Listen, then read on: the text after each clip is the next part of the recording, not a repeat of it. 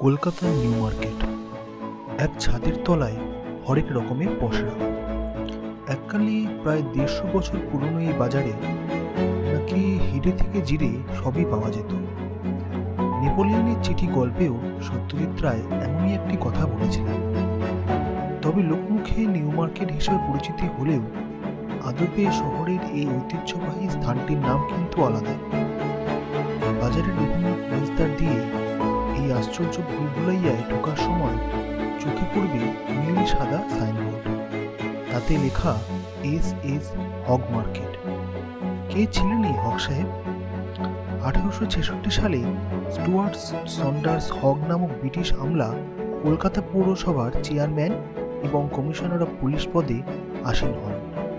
এক্ষেত্রে বলে রাখা ভালো, কলকাতা পুলিশের গোয়েন্দা বিভাগের গৌরবর্তন করেছিলেন এই হক সাহেব। তারই উদ্যোগে কর্পোরেশন স্ট্রিট এবং মিন্সে স্ট্রিটের মাঝে অবস্থিত পঁচিশ বিঘে জমির ওপর গড়ে ওঠে এই অভিনব বাজার।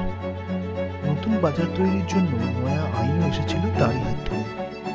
বিলে লেখা ছিল, পঁচিশ বিঘে জমির জন্য দু লক্ষ টাকা, ঠিকাদারদের জন্য আড়াই লক্ষ টাকা এবং সেরা নকশার জন্য এক হাজার টাকা। সেই মতো সেরা নকশাটি তৈরি করে হাজার টাকা পুরস্কারও পেয়েছিলেন ইস্ট ইন্ডিয়া রেলওয়ের স্থপতি রিচার্ড রোস্কেল বেন বলা বাহুল্য, হক সাহেবের আমলেই এই নতুন বাজারের বিপুল প্রসার ঘটে। সে কারণে উনিশশো তিন সালের ডিসেম্বর মাসে তাকে শ্রদ্ধা জানাতে সরকারিভাবে বাজারের নামকরণ করা হলো এস এস হক মার্কেট। আজও কর্পোরেশন বিল্ডিংয়ে গেলে হক সাহেবের তৈলচিত্র নজর কাড়ে। উনিশশো সালে বাজারের দক্ষিণ প্রান্তে সেই বিখ্যাত ক্লক টাওয়ারটি স্থাপন বিভিন্ন উৎসবের মরশুম তো বটেই।